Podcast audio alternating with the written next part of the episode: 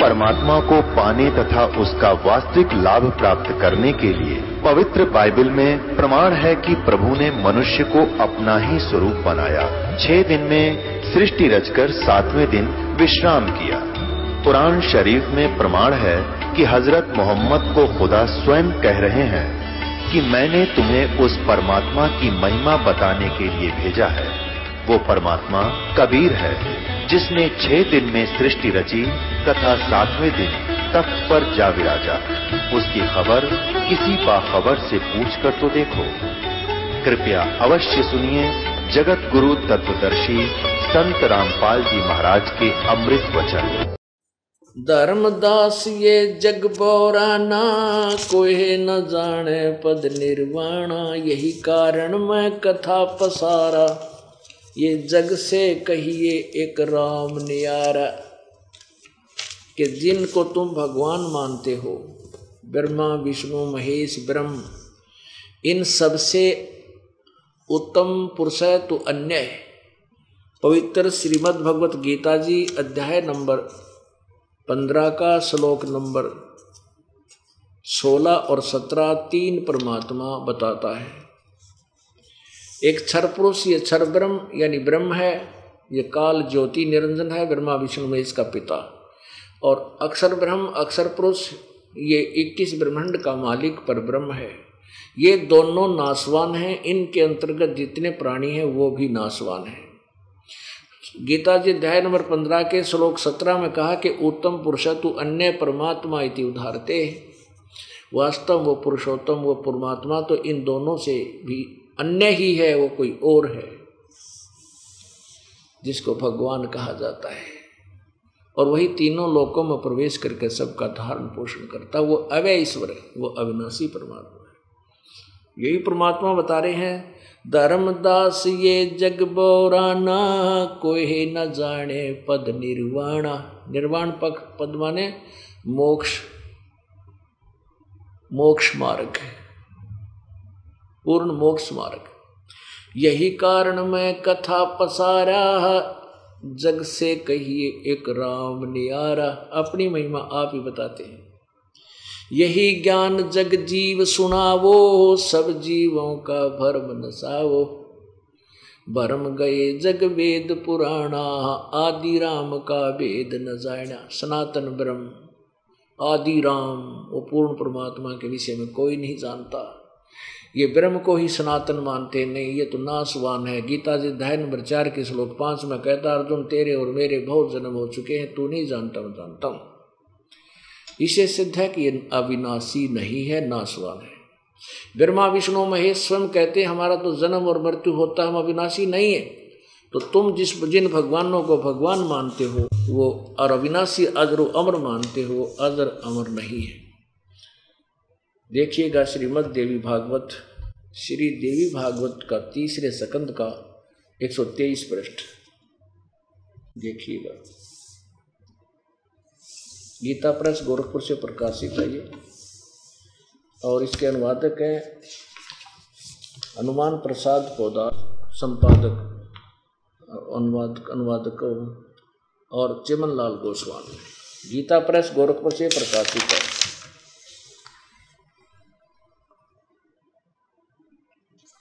पुण्यात्माओं, ये ब्रह्मा विष्णु महेश स्वयं कह रहे हैं कि हमारा तो जन्म और मृत्यु होता है। और धर्मदास जी कहते हैं तो सुन कह रहे थे तो अजरो अमर है, क्योंकि उनके नकली गुरु ने बता रखे थे।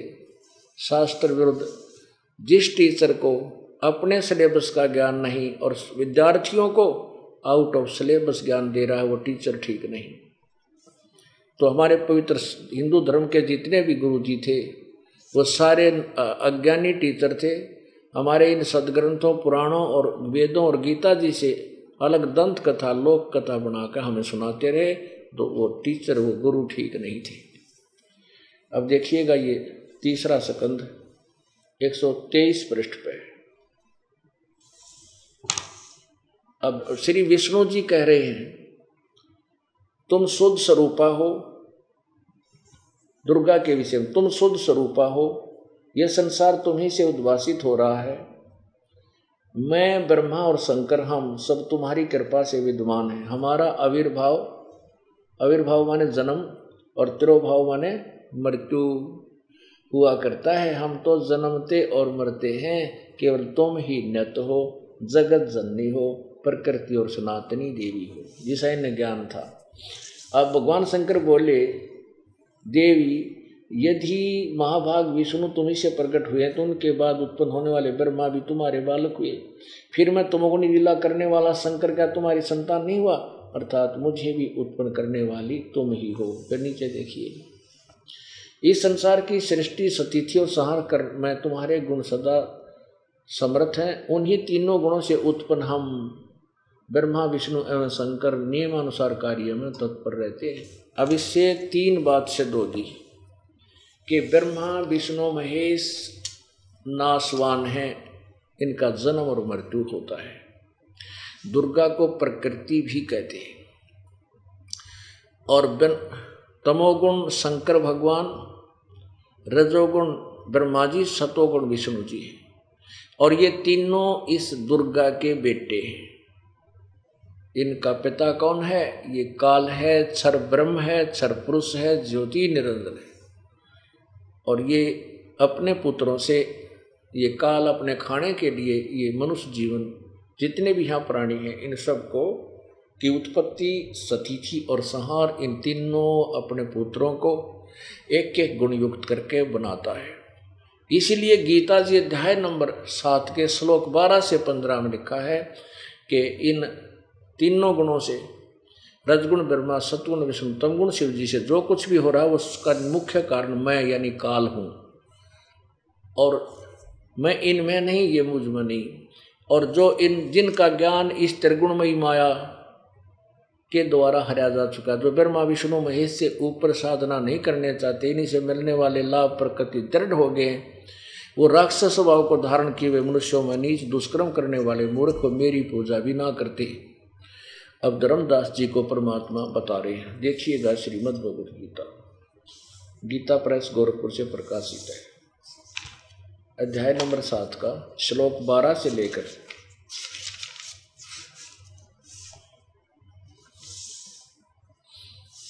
बारह से पढ़ना शुरू करेंगे। और भी जो सतोगुण से उत्पन्न होने वाले भाव हैं और जो रजोगुण तथा तमोगुण से होने वाले भाव हैं उन सबको तू मुझसे ही होने वाले ऐसा जान। परंतु गीता ज्ञान दाता ये काल कह रहा है, परंतु उनमें मैं और वे मुझमें नहीं है। तेरहवें में कहा है, गुणों के कार्य रूप सात्विक, राजस और तामस, इन तीनों प्रकार के भावों से सारा संसार सारा संसार यानी प्राणी समुदाय मोहित हो रहा है। इन तीनों गुणों से परे मुझ अविनाशी को नहीं जानता। अब चौदह में और पंद्रह में कमाल कर दिया।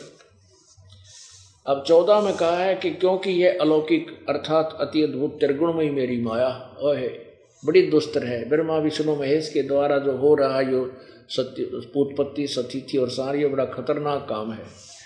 ये बड़े खतरनाक है तीनों। और जो पुरुष मुझको निरंतर भजते हैं, वे इस माया का उल्लंघन कर जाते हैं। आगे देखो। पंद्रहवें में कहा है कि माया के द्वारा जिनका ज्ञान हरा जा चुका है, ब्रह्मा, विष्णु रूपी त्रिगुणमयी माया से के जाल में फंसे हुए इनसे आगे किसी का, किसी की भक्ति स्वीकार करने को तैयार नहीं, जिनका ज्ञान इन्हीं द्वारा, इन्हीं से मिलने वाले लाभ पर टिका हुआ है, माया के द्वारा जिनका ज्ञान हरा जा चुका, ऐसे असुर स्वभाव को धारण किए हुए, मनुष्यों में नीच, ओह, असुर स्वभाव को धारण किए मनुष्यों में नीच, और दूषित कर्म करने वाले, मूर्ख लोग, मूढ़ लोग मुझे नहीं बचते अब पुण्यात्माओं ये विचार की बातें हैं और ये ज्ञान आपको रह रह कर किस लिए सुनाया जाता है? क्योंकि प्रत्येक सत्संग में स्टूडेंट बदल जाते हैं, यानी श्रोता बदल जाते हैं। और हाँ दास का उद्देश्य है कि ये सु अवसर बड़ी मुश्किल से मिला कर है कि सभी पुण्यात्माओं को काल से काल से जमानत मिली और अपने भगवान की अमृतवाणी सुनने का शुभ अवसर मिला। ये बार बार नहीं उपलब्ध होता। ये तो उसी की कृपा से। वो जमानत लेता है आपका दो, तीन, चार दिन जिसकी, जिस पर मेयर घड़ी है, उसको पाँच सौ दिन जमानत ले लेता है परमात्मा। और काल से छुटवा कर लाता है। आपके कामों को ठीक करता है। आपका कोई काम अड़ा हुआ होता है? आप सोचते हैं, भगवान, यू काम ठीक हो जाए तो मैं सत्संग में जाऊँ। तो परमात्मा आपकी वो भी सुनता है ताकि आपकी जमानत हो जाए और फिर काल से कहता है कि भाई छोड़ दे इसने तीन दिन। शायद तू तेरा कह दी, पर तीन दिन जमानत दे दे, फिर वापस छोड़ दूँगा तेरे पास लाके तो तीन दिन में आपको इतना सियाणा बना देंगे, पाँच दिन में, कि आप काल के जाल को समझकर और अपना सुचारू ढंग से इस कैद में रह करके अपना सफल हो जाओगे, यानी सतलोक चले जाओगे। अब आप गीता जी के सातवें अध्याय के पंद्रहवें श्लोक में स्पष्ट कर दिया कि जो ब्रह्मा, विष्णु, महेश तीनों गुणों की पूजा तक सीमित हैं। ये राक्षस स्वभाव को धारण किए मनुष्यों में नीच दुष्कर्म करने वाले मूर्ख मेरी पूजा भी ना करते। अपुण्यात्माओं या अंधेरे की लालटेन बार बार दिखानी पड़ेगी।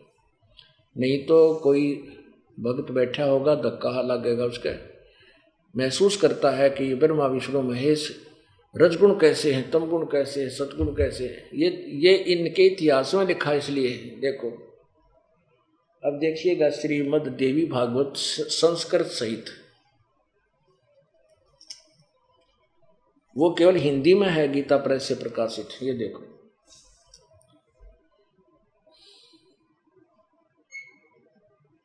और ये कहाँ से प्रकाशित है? अथ श्रीमद देवी भागवत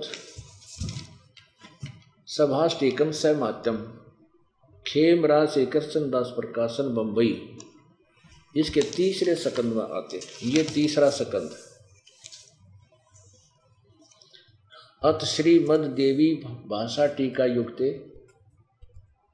तृतीय सकंद प्रारंभ थे और इसमें ग्यारह पृष्ठ आप देखिएगा। ये पृष्ठ नंबर ग्यारह और अध्याय नंबर पाँच। अध्याय नंबर पाँच का आठवां श्लोक, सातवां खत्म हुआ आत्मा हे मातर, हे माता, यदि हमारे ऊपर सदा आप दया युक्त हो तो हमको तमोगुण में किस प्रकार प्रदान किया? शिव जी कह रहा है ब्रह्मा, रजोगुण और हरि सतोगुण। क्यों युक्त किए हैं? अब संस्कृत और देखो, ये सातवां श्लोक समाप्त हुआ, आठवां प्रारंभ हुआ। यदि दया धर्मना न सदाम्बी के कथम अहम विहित मैं क्यों बना दिया तमोगुण? और कमल जय कमल जय माने कमल से उत्पन्न होने वाले ब्रह्मा जी को रजोगुण संभव। किस लिए रजोगुण बना दिया? और स्वीत, सुवि, सुविहित किमो सतोगुण हरि? और विष्णु जी को आपने सतगुण क्यों बना दिया?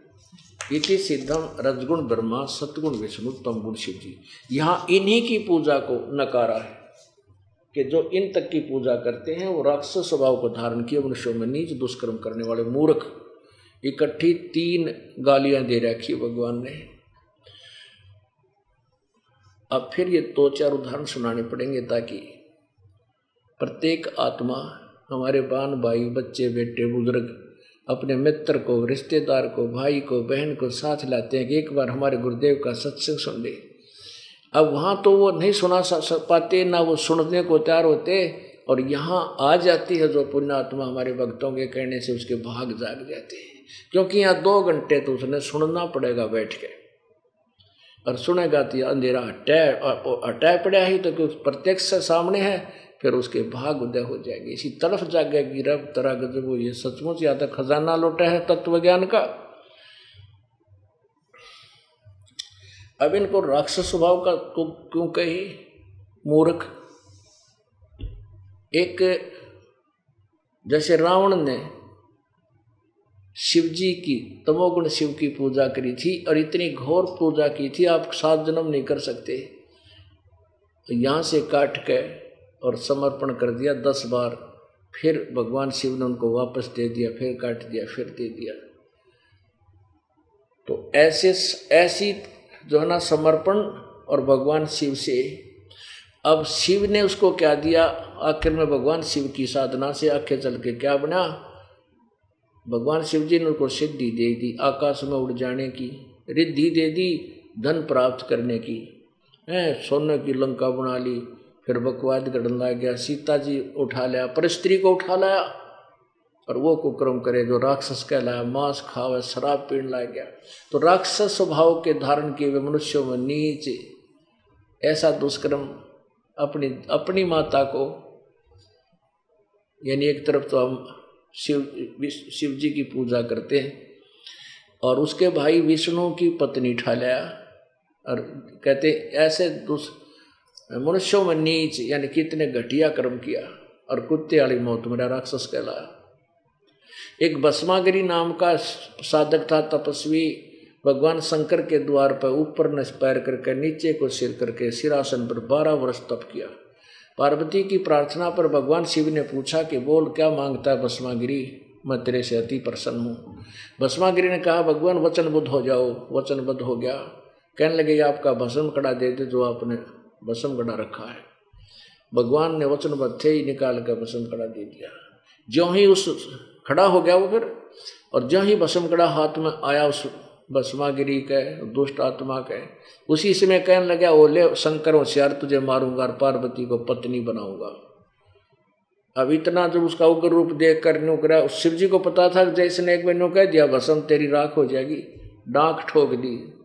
फुल स्पीड तो दौड़ लिया भगवान शिव जी सिर पे पाँव रख के कि मारेगा वह दुष्ट तो और भस्मागिरी पीछे पीछे और हमारे अदरो अमर भगवान आगे आगे भाग रहे हैं। मृत्युंजय, कालंजय, सर्वेश्वर, महेश्वर।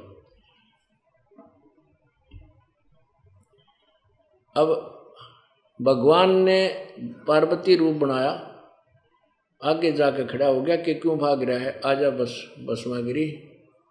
अब भस्मा भस्मासुर कहलाया भस्म भस्मागिरी की जगह भस्मा असुर असुर माने राक्षस। वो भगवान बोला, पार्वती रूप में कि, आजा क्यों भाग रहा है? वो तो तेरे निकट आने से रहा तो भागा जा रहा, डरता। आजा, रुक जाओ रुक जाओ। तो पार्वती का मारा तो खाड़े कर ही रहा था। अब भगवान रूप में, पार्वती रूप में बोले कि कुछ डांस डोंस करके देखा मुझे, ताकि मैं तेरे से प्रसन्न हो। वो कहने लगा, भस्मागिरी के मैं तब तपस्या करने वाला संत साधु हूँ। मैंने डांस करना नहीं आता। पार्वती रूप में भगवान बोले, ला, मैं सिखाती हूँ तुझे। इस पैर ने आगे कर इसने पाछे कर, इस हाथ को ऊपर ला, इसको नू कर, इस हाथ को और ऊपर कर। वो तो बोड़ी बूझ हो रहा था कति अंधा। उसने कहा, और ऊपर कर। और ऊपर जब सिर पा लिया ना, जब कह दिया, भसम। भस्मागिरी मारा जब जब उस अजरो अमर भगवान का पीछा छूटा, जब उसका दिल धड़कना डटा किसका भगवान शंकर जी का, फिर वो वापस आए। अब परमात्मा, ये हमारे पवित्र गीता जी का ज्ञान को समझना बालका का खेल नहीं है। ये कोड वर्डों में है, क्योंकि चारों गीतों का, चारों पवित्र, चारों वेदों से मोटे मोटे हैं। उनका संक्षिप्त वर्णन है और संक्षिप्त वर्णन कोड वर्डों में अधिक ही दिया जाता है, तभी वो इसमें आया है। और इस तत्व ज्ञान को तत्वदर्शी संत ही बताएगा, ऐसा गीता जी के अध्याय नंबर चार के श्लोक चौंतीस में स्पष्ट किया है। अब रजगुण ब्रह्मा की साधना अरणिकशिपु ने की थी। सिद्धि प्राप्त कर ली, अपने बेटे का दुश्मन बन गया, राक्षस कहलाया। अब ये वैष्णु साधु विष्णु जी के उपासक होते हैं तो सतोगुण विष्णु के। एक बार कुंभ का मेला बरा पर हरिद्वार की पैड़ियाँ पे हरिद्वार की हरि की हर, हर की पैड़ी हरिद्वार में। वहाँ पर भी लगी। ये गिरी पुरी वैष्णो नागा जितने भी थे ये सारे साधु संत वहाँ पहुँच गए। अपने उनके ग्रुप बन जाते हैं। गिरी एक उनका अलग स्थान होता है। पुरियों का न्यारा वैष्णो अलग नागा न्यारे वो नगन रहते थे। ये नागा और गिरिपुरी ये तो शिव के उपासक और वैष्णो साधु होते हैं श्री विष्णु जी के उपासक। तो जब पर भी का समय था हर की पैड़ियों पर स्नान सब करना होता है उसमें कहते हैं मोक्ष हो जाता है सबका कल्याण हो जाता है। सबसे पहले वो ना, नागा पहुँच गए कति नंगे रहते हैं निवस्त्र। वो पहुँच गए पूरी की हर की पैड़ियों के ऊपर छा गए स्नान करने के लिए तैयार हुए। पीछे थे वैष्णु विष्णु वाले उपासकों का साधुओं का सतोगुण वाले का आगा टोल। उन्हें देखा घर की पैड़ी के ऊपर तो ये सरड फड खड़े हैं, नंगे ना, है? और उन आके कहा, और नागाओ, पहले हम नाएँगे, हम सर्वश्रेष्ठ हैं, तुम बाहर आओ। अब नागा बोले, हम सर्वश्रेष्ठ हैं, हम त्यागी और बैरागी हैं, हम नी इच्छा हैं वस्त्र तक निर्धारण करते और हम सबसे श्रेष्ठ हैं, हम प्रथम स्नान करेंगे। वैष्णो साधु बोले, तुम बार मर लो नकम्यो नहाना न धोना टट्टी के हाथ भी ना धोते शर्ट फट राख लपेटे, तुम कहेंगे श्रेष्ठ? कहने का भाव ये है कि उस प्रथम स्नान करण पर लट्ठम लट्ठा मोगरम मोगरा, तलवार निकाल लिया जो हाथ में आ वह ठोक दें। यानी पच्चीस हज़ार हुए त्रिगुण उपासक, तीनों गुणों के उपासक वह आपस में कट कर मर गए। गए थे आत्म कल्याण करण, अपना कल्याण कराए। अब क्या कहते हैं परमात्मा? कबीर जी, तीर तुपक तलवार कटारी जमदड़ ज़ोर बदावे हैं। हर पैड़ी, हर हेत न जाण्या वाजा तेग चलावे हैं। तेग माने तलवारें। काटे शीस नहीं दिल, करुणा ये जग में साध कमावे हैं। जो जन इनके दर्शन को जावे, उनको भी नरक पठावे हैं।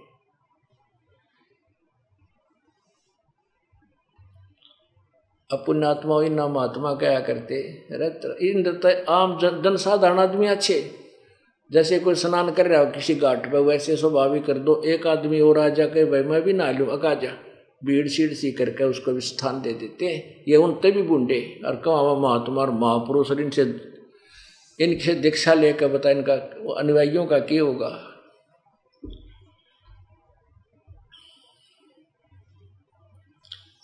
अब परमात्मा क्या बताते हैं? धर्मदास ये जग बोरा ना कोई न जाने ये पद निर्वाण। यही कारण मैं कथा पसारा, जग से कहिए एक राम नियार। यही ज्ञान जग जीव सुनावो, सब जीवों का भरम नसावो। अब मैं तुमसे कहूँ चिताई, इन तिरदेवन की उत्पत्ति भाई।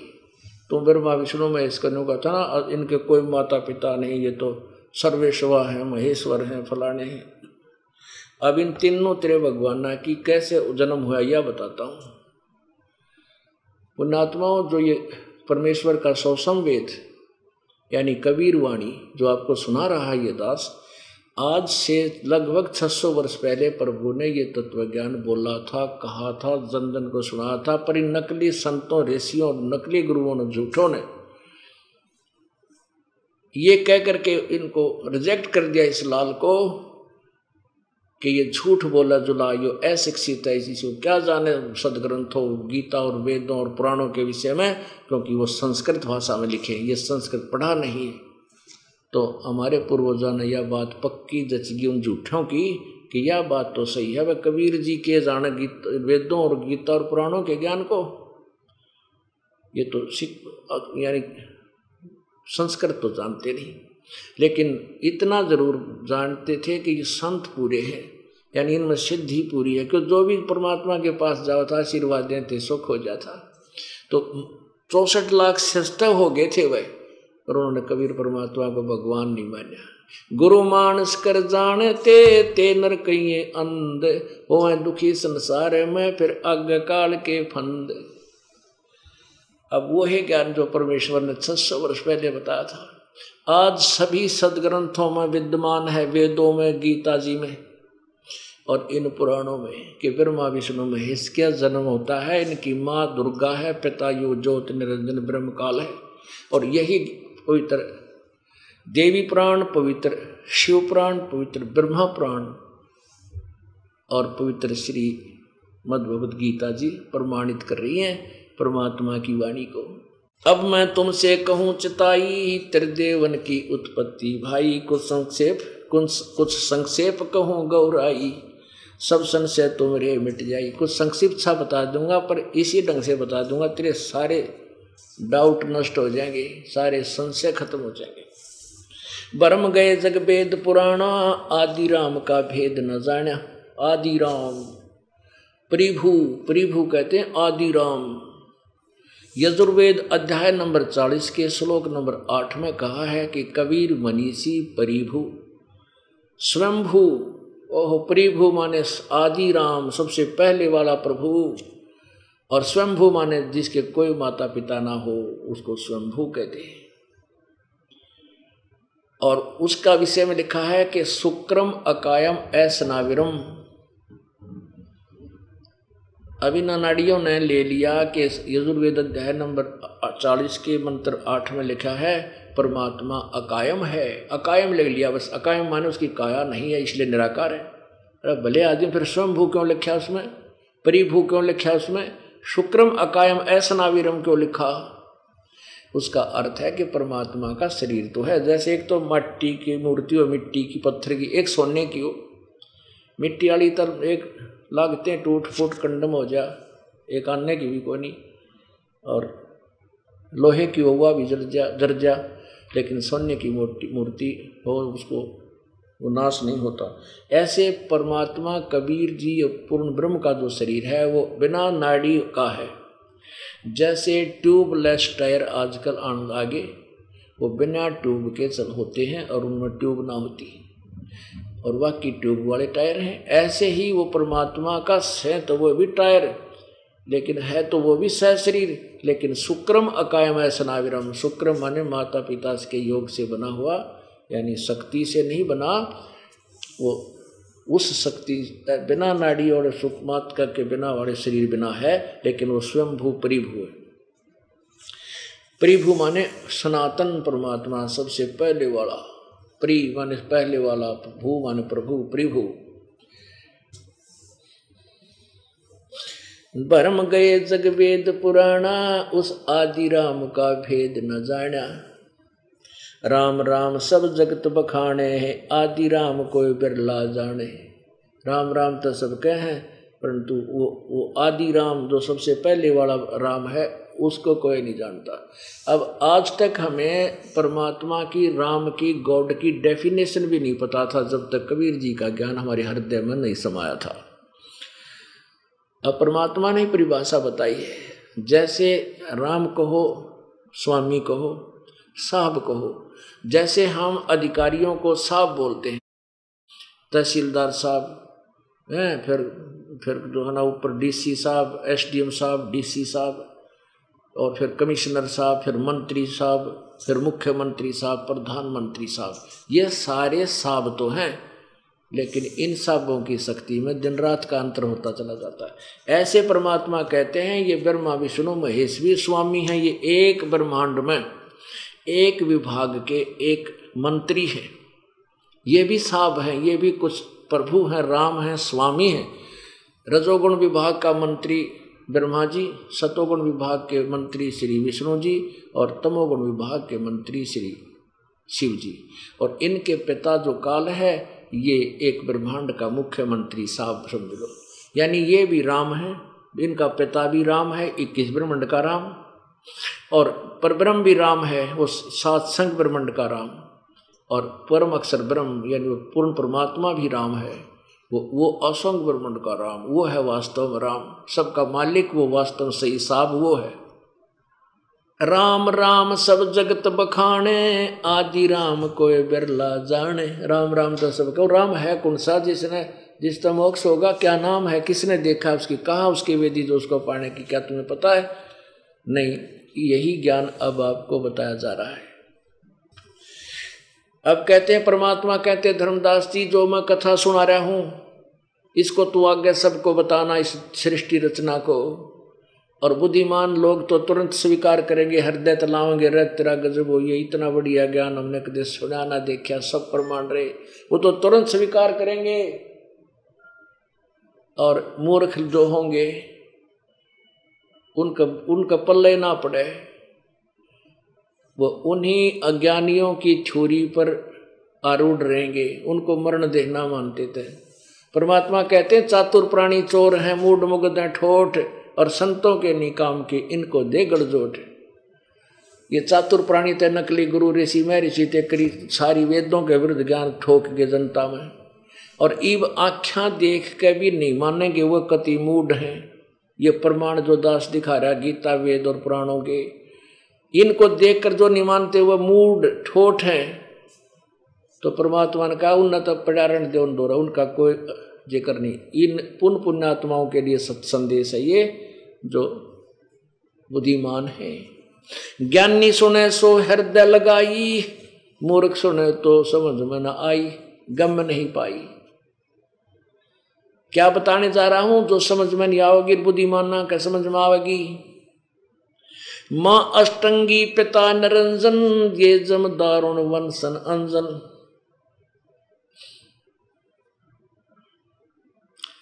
इन तीनों देवताओं की माता तो दुर्गा भाई, या प्रकृति है, और इनका पिता यो ज्योति निरंजन काल ब्रह्म है।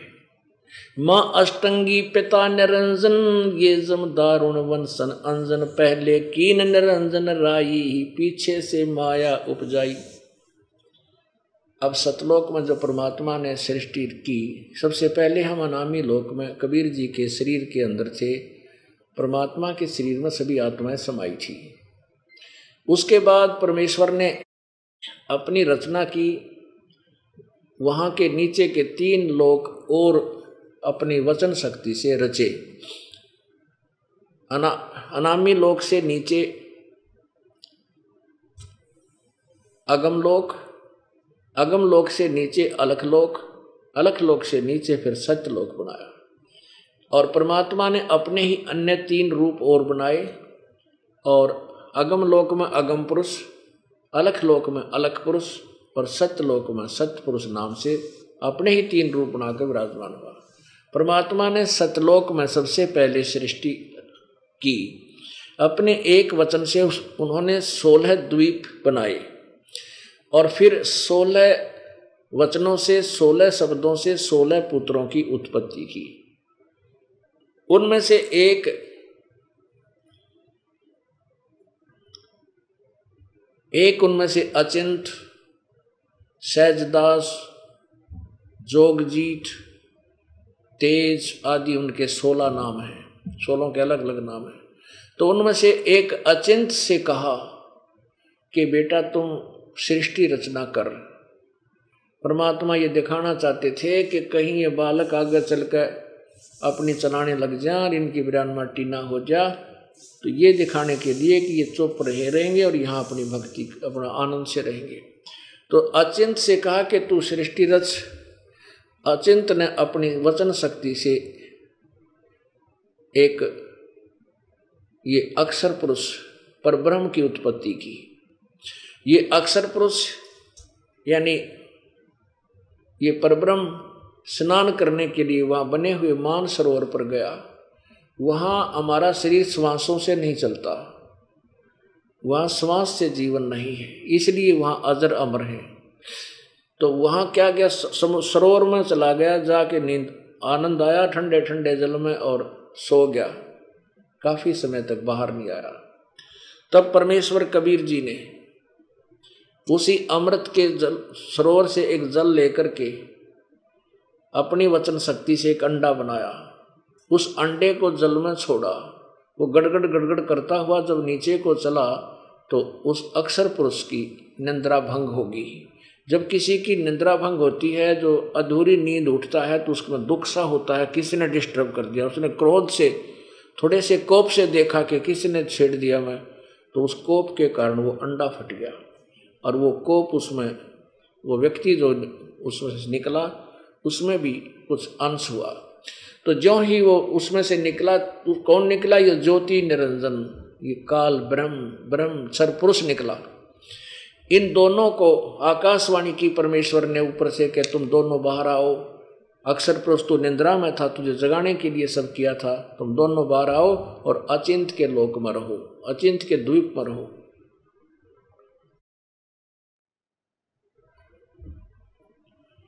अब ये तीनों अचिंत क्षर पुरुष और अक्षर पुरुष ब्रह्म और परब्रह्म, ये तीनों एक द्वीप में रहे और बाकी सोलह जो थे वो अलग द्वीप में तब तक परमात्मा ने, तब परमात्मा ने कहा कि अचिंत तेरे बस की बात नहीं है, तुम्हारे बस की बात नहीं है, सृष्टि रचना मैं ही रचूँगा। क्योंकि परमेश्वर ने यह दिखाना था झटका कि तुम्हारे बस का कुछ नहीं है, कहीं तुम फिर बीच में टांगड़ा बैठो। तो उसी समय परमेश्वर ने हम सभी आत्माओं की जितनी आज ये काल के लोक में इस कीड़ी, चिट्टी, हाथी, गधे, कुत्ते, सुअर जो भी देव, देवता, बने हैं, ब्रह्मा, विष्णु, महेश, ये सब वहाँ थे सतलोक में। हम सबकी वहाँ अपने वचन से उत्पत्ति की। इस काल ने सोचा, ब्रह्म ने सोचा, ज्योति निरंजन ने सोचा कि हम तीन तो एक द्वीप में ये बाकी सब एक एक द्वीप में तो उसने अपने सोचा कि मैं तप करूँगा, तब से राज मिलेगा। इसने सत्तर युग तक तप किया। तब परमेश्वर ने पूछा कि क्या चाहता है ज्योति निरंजन? तब इसने कहा, पिताजी, मुझे ये स्थान कम है, अलग स्थान दे दो। प्रभु ने कहा कि तेरे सत्तर युग के तप के बदले में तेरे को इक्कीस ब्रह्मांड देता हूँ। जैसे साहूकार पिता कोई अपने बच्चों को, बेटे को अलग करे तो इक्कीस प्लाट दे दे, उसमें कंस्ट्रक्शन कुछ ना हो। तब इसने सोचा, इन प्लाटों का क्या करूँगा, ब्रह्मंडों का इसमें कुछ कंस्ट्रक्शन भी हो, कुछ सामग्री लूँ परमात्मा से, क्योंकि प्रभु के पास कबीर जी ही तीनों लोकों में प्रवेश करके सबका धारण पोषण करता है, यानी सबकी मनोकामना पूर्ण कर, भी वही करता है। इसने सत्तर युग तब फिर किया, जब तीसरी बार इसे, दूसरी बार तप किया तो प्रभु ने बोला, पूछा कि क्या माँगता है, बोल तू, जो मांगा था तुझे दे दिया मैंने। तब इसने कहा कि प्रभु, मुझे कुछ मुझे कुछ सृष्टि की सामग्री दे दो और कंस्ट्रक्शन मटेरियल मैं कुछ इसमें रचना करूँ। परमात्मा ने पाँच तत्व और तीन गुण दे दिए। अगले बेटा खेल खिलौना दे। अब हम इसके जाल में कैसे फंसे? हम वहाँ ठाठ से रहा करते ना कोई जन्म था, ना मृत्यु थी, ना कोड था, ना रोग था, ना किसी का लेना था, ना देना था। बड़े भंडार परमात्मा के जैसे पुण्यात्मा आप यहाँ आते हो। और जो पाँच दिन रुकेगा ना, उसको गणा पता होगा। और जो एक दो दिन पहले आ रहे होंगे, और ज़्यादा महसूस कर रहे होंगे। यहाँ बना बनाया भोजन बिछे बिछाए वस्त्र। और सुबह शाम आरती हो, दिन सुबह नितने हो, दिन में रमेणी हो और विशेष समय में अपना नाव है दो है भगवान का भजन करे, कोई चिंता है कोई ना। तो हम सतलोक में न्यो रहा करते हैं। या कोई द्वेष नहीं किसी थे कोई जानबूझ कर लड़ाई करे, हैं, तने दो कमल बिछा रखे मैं चार बिछाऊँगा। है तो मेरे आए पर क्यों बैठ गया मरने वह लड़ाई करनी हो तो छह वह कर लो, वो तो मूर्खा की बात होया करे। पहले तो दो कंबल बिछाने नहीं चाहिए, दो गदले नहीं बिछाने चाहिए। नियम के विरुद्ध है। पाप के भागी हो तो तुम बटे उबड़ ना रहे हो भगवान बजने? तो इस तरह की जो गलतियाँ करोगे, वो तो यहाँ भी सजा पाओगे। और नहीं तो कति द्वेष नहीं। सारे बाण भाई अच्छे लगे। भक्ति परमात्मा की चर्चा चाल एक दूसरे तो पूछा आपको, क्या लाभ हुआ? मुझे ज्ञान बता दे, ना पता हो तो इस तरह की चर्चा चले तो हम सतलोक में यूँ रहा करते थे। लेकिन उड़ना टिका गया। हमारे अंदर के खरपतवार पैदा हुआ जब यो ज्योति निरंजन तप कर रहा था। तो हम इसके तप पर आसक्त हो गए। गजब हो गए सत्तर युग हो गए खड़े ने ओह। अब बता, हमने के मिल था? यो तो कुआँ पड़ा था, पर यह हमारा बीमारी वहाँ से लगी। हम इस पर आसक्त हो गए। परमात्मा ने कई बार कहा, परमेश्वर कबीर जी ने, कि बच्चों, तुम इसकी इसकी तरफ़ मत देखो ये इसकी क्रिया इसको मिलेगी, तुम अपना मस्त रहो और ये ठीक नहीं है, इसका जो साधना ये कर रहा है। हम ऊपर से तो पिताजी का आदेश सुनकर न्यू हो गए और अंदर से चा कसूती होगी ये तो बस इसके साथ रहने लग जा यह बीमारी मार की हमने। अब जैसे वो ही रोग आज भी अपने अंदर विद्यमान है, जैसे ये हीरो और हीरोइन, अभिनेता, अभिनेत्री। अपनी तो रोजी रोटी कमावे और हमने मूर्ख बनावे। ये नौजवान बच्चे इनकी देख कर झूठी चटक मटकना है और नो कहा, फलाना हीरो टॉप का है। और यहाँ उनमें से कोई एक आ जावे, इशार में या बरवाला में। कोई हीरो आ जा। यानी अभिनेता आ जा, देखे नौजवान बड़का की वहाँ वो खड़ा इतनी दूर से दिखेगा वो खड़ा वो खड़ा सारा दिन देख खड़े रहे वहाँ पर उसकी बाट में। लेना एक न देने तो धक्के खा के सामने घर ना जा। बताओ वो के देगा उनको? वो अपनी रोजी रोटी कमाओ और हम उस पर आसक्त हो गए, कसूती तरह। तो इस या बीमारी हमारे वहाँ लगी थी। तब करे था यो काल, है? और हम उसको प्रासक्त हो गए। तो अब आप देख लियो, यहाँ कोई भी बरवाड़ा वाला देखने नहीं आता। क्या हो गया, पुण्यात्मा जो संपर्क में आ गई हुआ और यहाँ कोई एक वो हठ योगी आके खड़ा हो जाता, तपन लाग जा सारे बरवाड़ा में चर्चा हो जाएगी। अरे पापा, पाँच दिन तक खड़ा है भाई वो नहीं बैठता भी, दस दिन हो गए। सारे देखना, वो लोटे दूध के लिया और दस दस रुपये चढ़ा, वो सल्फा पीवा, फिर बेटी का बाप। तो इस इस बीमारी या यो रोग हमारा पहले से लग रहा है, और इसी बीमारी में हम मर रहे हैं। यही इसी कारण से हम फंसे इसके अब काल ने सोची कि ब्रह्मांड भी बन गए और सृष्टि रचना का भी सामान हो गया। ये एक लाइन में करूँगा कि किस ब्रह्मांडों में मेरे साथ ये आत्मा भी होनी चाहिए। इसने फिर तप शुरू किया, चौसठ युग तप किया। तो परमात्मा परमेश्वर कबीर जी ने कहा कि ज्योति निरंजन, तू क्या माँगता है? जो तू माँगता था वो मैंने तुझे दे ही दिया। अब क्यों हट कर किए बैठा है?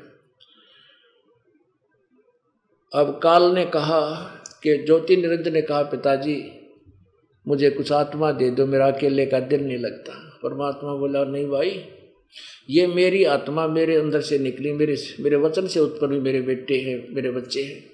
ये मैं तुझे किसी कीमत पर, किसी तप के, किसी जप के, किसी भी कारण से, किसी प्रतिफल पर नहीं दे सकता।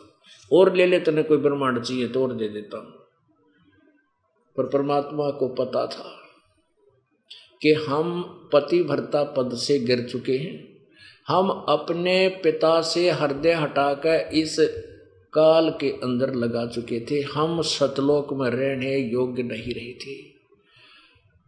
तो प्रभु ने एक ऑप्शन रख दी कि भाई जो आत्मा सब इच्छा से तेरे साथ जाना चाहती है, उनसे तू पूछ ले, मैं भेज दूँगा।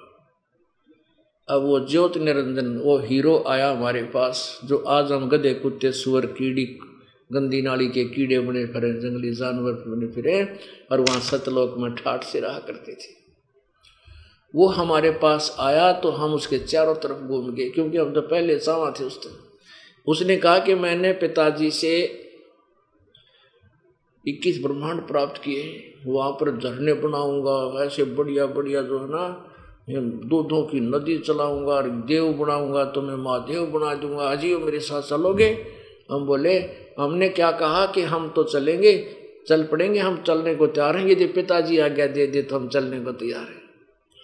ज्योति निरंजन ने परमेश्वर कबीर जी से कहा सत्य पुरुष से कि हे परमात्मा, हे परम पिता, हे पिताजी, कुछ आत्माएँ मेरे साथ चलने को सहमत है। प्रभु ने कहा कि मेरे सामने हाँ भरवा दे चल। अब परमेश्वर ने आकर कहा कि जिन जो ज्योति निरंजन के साथ जाना चाहते हैं, अपना हाथ खड़ा करो।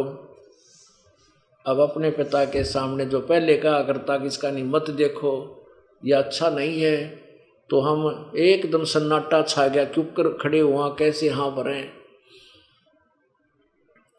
कैसे सहमति दें? नीची गर्दन कर ली सबने। परमेश्वर कबीर जी बोले कि ज्योति निरंजन तू कह रहा था, ये सहमत है तो कोई बोलता है, कोई ना? तब एक आत्मा ने सोची, बिगड़गी बात या तो हम तो रह गए यहीं। इसके पास नहीं गए, खड़ी हो, फट गई खड़ा हुआ। खड़ा होकर कहने लगा, पिताजी, मैं इसके साथ जाना चाहता हूँ। फिर कहता, फिर तो हमने सोची, हम रह गए पाचा हम सभी खड़े हो गए। पिताजी, हम मैं भी मैं भी मैं भी, जैसे बालक होया करे ना। पहले एक बार शुरू हो जाए, फिर सारे हाथ खड़ा कर दिया करें। परमात्मा बोले, ठीक है भाई, जितने भी आत्माओं ने तेरे साथ जाने की सहमति व्यक्त की है, उन सबको मैं भेजूँगा तेरे पास, पर विधिवत भेजूँगा। आप जाइए अपने ये इक्कीस ब्रह्मांड वहीं थे, पहले सतलोक वही।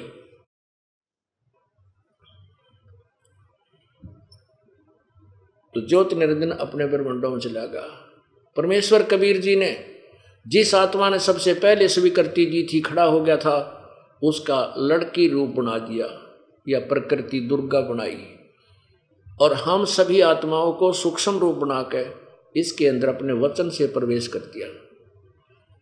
जैसे शनज में शुक्राणु भरकर और दूसरे में प्रवेश कर दिए जाते हैं। ऐसे परमात्मा ने अपनी वचन शक्ति से हम सभी को दुर्गा के अंदर प्रवेश कर दिया। इसके इसको कह दिया कि बेटी, मैंने तेरे को शब्द शक्ति दे दी है वचन शक्ति दे दी है तो जितने जीव कहे, एक बार मुख से उच्चारण कर दिए, इतने नर, इतने पुरुष बने, वो नर मादा बन जाएँगे। और आप जाओ ज्योत निरंजन के पास, काल के पास, ब्रह्म के पास। तब तक इसका नाम काल नहीं था, अब इसका काल नाम पड़ेगा। अपने पुत्र से, अपने पुत्र सहजदास से कहा, कबीर जी ने कि अपनी बहन को ज्योति निरंजन के पास छोड़िया।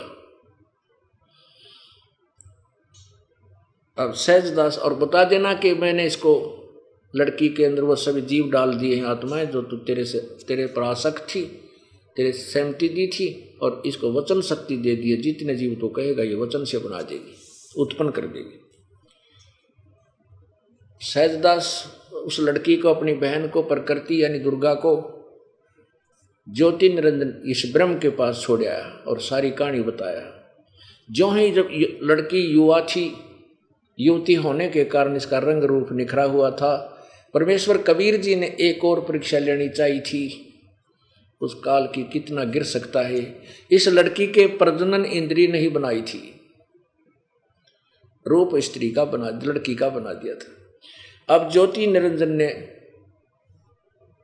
जब देखा कि अकेली लड़की है तो उसके मन में दोष आ गया दोष आ गया तो उस लड़की यानी दुर्गा के साथ इसने दुष्कर्म करने की चेष्टा की। दुर्गा इसके दुष्प्रयत्न को समझ कर कहने लगी कि, ज्योति निरंजन तो मुझे छुआ मत। आँख खोल ले। मैं और तू एक ही पिता की संतान है। तू पहले अंडे से उत्पन्न हुआ, बाद में हमारी उत्पत्ति हुई पिता के वचन से। अब तू मेरा बड़ा भाई है, मैं तेरी छोटी बहन हूँ। और बहन भाई का ये कर्म महापाप का कारण है, तू जुल्म ना करे।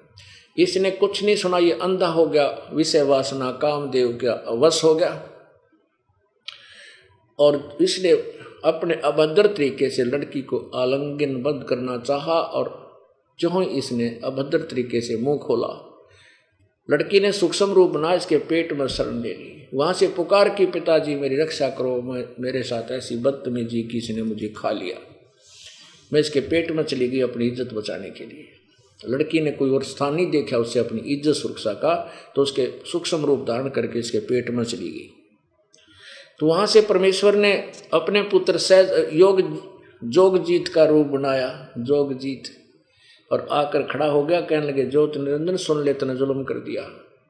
आदेश सुन ले परम पिता का, कि आज से तेरा नाम काल होगा। एक लाख मानव शरीरधारी जीव तू खाएगा सवा लाख उत्पन्न करेगा। और लड़की को उसके पेट से निकाल दिया और कहा कि, जाओ तुम दोनों यहाँ से भाग जाओ। इक्कीस ब्रह्मंड समेत यहाँ से देश निकल जाओ। ये आदेश है परम पिता का।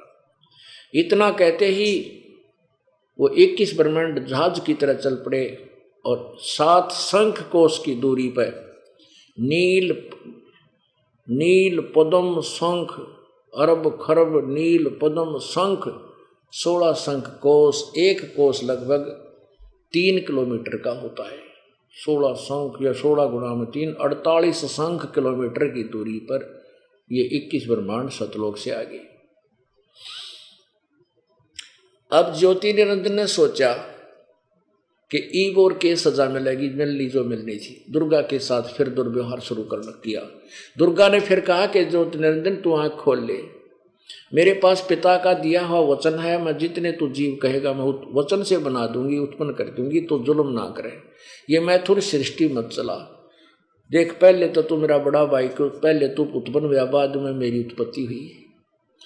मैं तेरी बहन होगी। फिर मैं तेरे पेट से बाहर आई हूँ, तेरी बेटी होगी। यानी इसने हर शर्मिंदगी कोशिश की कि कुकर टिक जा, पर ज्योति निरंजन एक नहीं मानी और अपने नाखूनों से प्रजनन इंद्री बनाई और दुर्गा के साथ बलात्कार किया, ज़बरदस्ती शादी की और रजगुण ब्रह्मा, सतगुण विष्णु तम गुण शिव जी की उत्पत्ति की। तीन पुत्र उत्पन्न की अब सुनो, उस कबीर परमेश्वर की एक ये जो आपको पहले वरबली सुनाई दास ने, मौखिक अब परमात्मा के काव्यों यानी लोकोक्तियों के माध्यम से, कविताओं के माध्यम से, दोहों के माध्यम से जो ज्ञान सुना वो सुनो।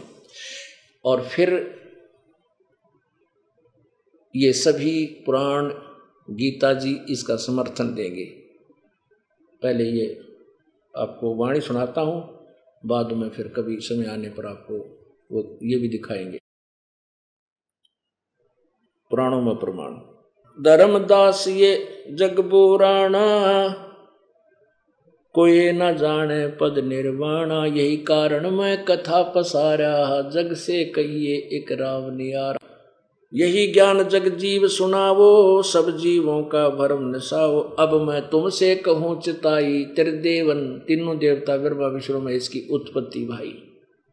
कुछ संक्षेप कहूँ, गौराई, सब सन से तुमरे मिट जाई, भरम गए जग वेद पुराणा, आदि राम का भेद न जाना।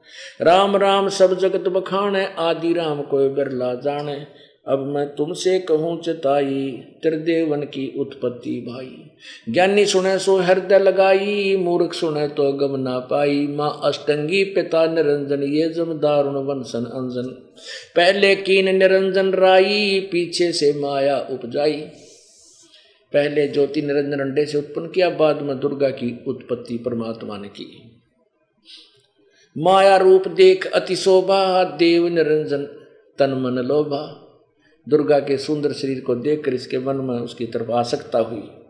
काम देव धर्मराय सताए, देवी को तुरंत दरकाए। विषय वासना के वश होकर इस काल धर्मराय निरंजन ने दुर्गा के साथ दुर्व्यवहार किया। पेट से देवी करी पुकारा, हे साहेब मेरा करो उभारा। टेर सुनी तब हम ता आए, अष्टंगी को बंद छुड़वाए।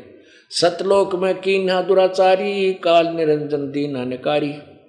माया समेत दिया भगाई, सोलह संघ कोष की दूरी पर आई।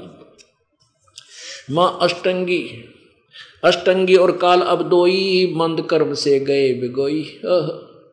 अष्टंगी या दुर्गा और यु काल, मंद कर्म। मंद कर्म कौन सा था दोनों का? कि दुर्गा का तो मंद कर्म ये था, हमारा बुरा कर्म ये था कि हम अपने पिता को छोड़कर इसके ऊपर आसक्त हुए। हम अपने पति को छोड़कर इस निकली के ऊपर आसक्त हुए। हम पति वर्ता पद से गिर गए। ये हमने दुष्कर्म किया, बुरा कर्म किया, मंद कर्म किया और काल ने दुर्गा के साथ दुर्व्यवहार किया। इसने ये मंद कर्म किया। दोनों मंद कर्म के कारण वहाँ से गिर गए। अष्टंगी और काल अब दोई मंद कर्म से गए बिगोई। धर्मराय धर्मराय को हिकमत की ना नख नाखनों से, नख रेखा से भग कर लेना स्त्री इंद्री बना ली। धर्मराय की ये भोग विलासा, माया को रही तब आशा, दुर्गा गर्भवती हुई। तीन पुत्र अष्टंगी जाए, ब्रह्मा, विष्णु, शिव नाम धराए। तीन देव, ये विस्तार चलावे, इनमें यो जग धोखा खावे। ये तीनों देवता ब्रह्मा विष्णु में इस काल के साजबाज ने जोड़े बैठे हैं ऋण की पूजा में सारा संसार धोखे में पड़ा हुआ, ये काल के पुत्रों की पूजा कर रहा है। तीन देव और अवतारा, ताको बजे सकल संसारा। तीन गुणों का ये विस्तारा धर्मदास में कहूँ पुकारा। आगे ना परमात्मा ने गीता वाला ज्ञान बताया कि तीन गुणों का ये विस्तारा यानी ब्रह्मा, विष्णु, महेश का ही ये विस्तार है। और धर्मदास में कहूँ पुकारा, तीन गुणों की भक्ति में ये भूल पड़ो संसारे। कह कबीर निज नाम बिना कैसे उतरे पार। तीन गुणों की भक्ति से, अह तीन गुणों की भक्ति में यो भूल पड़ो। संसार ब्रह्मा, विष्णु, महेश, रजगुण, ब्रह्मा, सदगुण, विष्णु तम गुण, शिव जी की पूजा में ये सारा संसार भूला पड़ा है। और कह कबीर, निज नाम बिना, उस यथार्थ सत्य नाम बिना, सार नाम बिना ये पार क्यों कर होंगे अपना तो ये बार बार समय नहीं मिलता सत्संग का। हम पहले ना इस भक्ति मार्ग पर ना थे। जब वी सी आर लिया करते हैं और तीन फ़िल्म लाते, सारा कुंबा बैठ कर देखते, अब सौ रुपये रहे किराए के छः नौ घंटे तड़ साँझ में बैठ जाते, हैं छः बजे और तड़क नौ बजे और सुबह चार बजे तई चाह बनाए जंदर देखे, जंदर बैठे रहते कति नहीं सोया करते, और कोरी बकवाद अब इसमें थोड़ा सा समय ज़रूर लगेगा, आपके ऊपर अमृत बच रहा है। अब इससे लिंक है एक दस मिनट का सत्संग। आपको इनकी उत्पत्ति दिखाए दो। ब्रह्मा विष्णु में इसकी उत्पत्ति जो परमात्मा ने वाणी बोली है, वो पुराणों में विद्यमान है, गीता जी में विद्यमान है कि इनके माता पिता ब्रह्मा विष्णु में इसका जन्म दुर्गा और काल से हुआ। पहले शिव पुराण में दिखाते हैं। ये देखिएगा, पवित्र शिव पुराण। गीता प्रेस गोरखपुर से प्रकाशित है।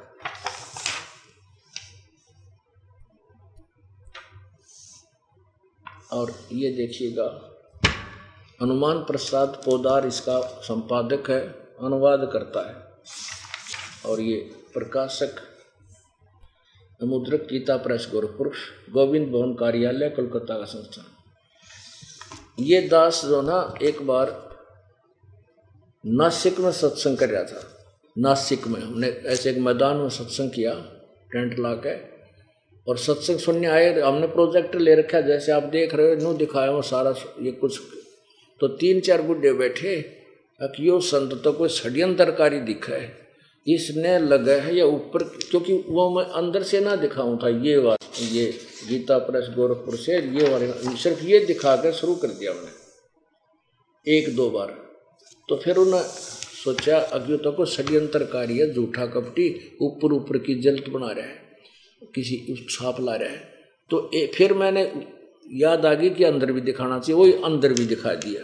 अब देखो ये अंदर भी यहाँ लिखा है अरे तो इन्होंने बोले रे तेरा गजब भैया जो सच्चा सचियत है। फिर ने बोला अपनी देखांगे जाकर अपना में देखांगे।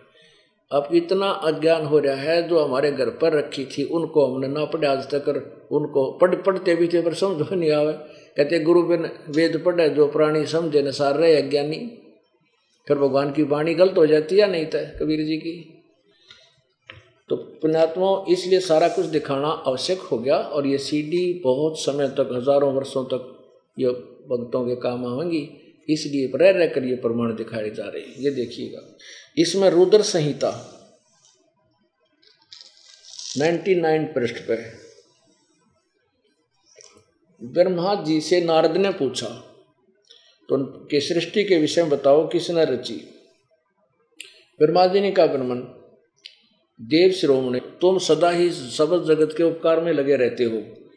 तुमने लोगों के लोगों के हित की कामना से बहुत ही अच्छी बात पूछी है, उत्तम बात पूछी है। जिस समय समस्त चराचर जगत नष्ट हो गया था, सर्वत्र अंधकार ही अंधकार था, कुछ भी नहीं था। उस समय के था, नीचे देखो। उसमें तत् सद ब्रह्म इस श्रुति में जो सत सुना जाता है एकमात्र वही शेष था। आचार्य देखो। जिस परब्रह्म के विषय में ज्ञान और अज्ञान से परिपूर्ण उक्तियों द्वारा इस, इस प्रकार विकल्प किए जाते हैं। ज्ञान और अज्ञान यानी झूठी साची ब्रह्मा कह झूठी साची बताऊँगा जो क्योंकि झूठी तो वो है जो इसके जन्म से पहले की नट कर लाई है। और सच्ची इसमें वो है जो इसके जन्म के बाद जब ये हौसमा आया कमल के फूल पे, उसके बाद का जो लिखा है वो ठीक लिखी।